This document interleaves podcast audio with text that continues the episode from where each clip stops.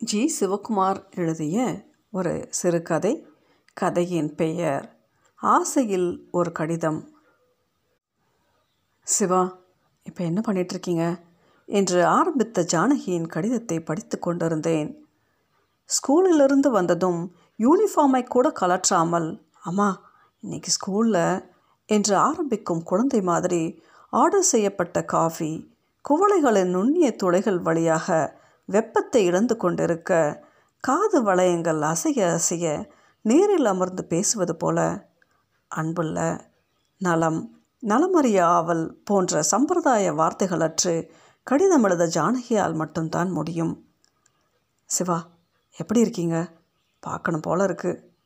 சிவா இந்த வரியை எழுதும்போது ஸ்கூல் குழந்தைகள் போகிறது ஜன்னலில் தெரியுது.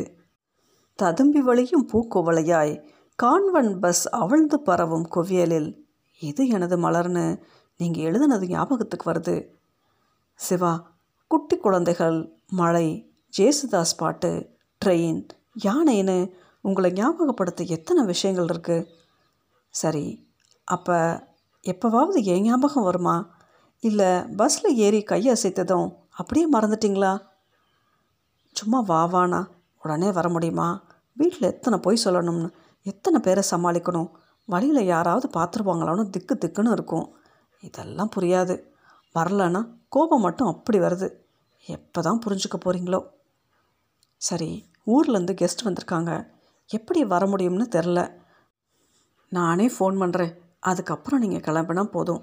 இல்லைன்னா வெயிட் பண்ணேன் நீ வரலன்னு வழக்கம் போல் குதிப்பீங்க. சரியா?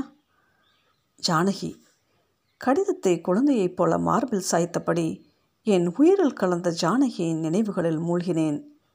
எத்தனை யுகங்களோ அலைபேசி அதிர்ந்து அழைத்தது. ஹலோ என்றேன். நான் தான் இன்னும் ரெடியாகாமல் என்ன பண்ணிகிட்ருக்கீங்க ஃபங்க்ஷன் ஆரம்பிக்க போகுது. இன்னும் உன் வீட்டுக்காரர் வரலையான்னு எல்லோரும் கேட்குறாங்க ஆ வரேன். சீக்கிரம் வாங்க என்றால் எதிரில் இருந்த புகைப்படத்தில் கழுத்து நிறைந்த மாலையுடன் என் அருகில் சிரித்து கொண்டிருந்த பவித்ரா சரி என்றபடி திரும்பினேன். ஒரு மலரைப் போல மின் விசிறியின் காற்றில் மெல்ல அசைந்து கொண்டிருந்தது. ஒரு இனிமையான கனவைப் போல இனி மீளவே முடியாதபடி என் வாழ்வை விட்டு விலகி போய்விட்ட ஜானகியின் கடிதம்.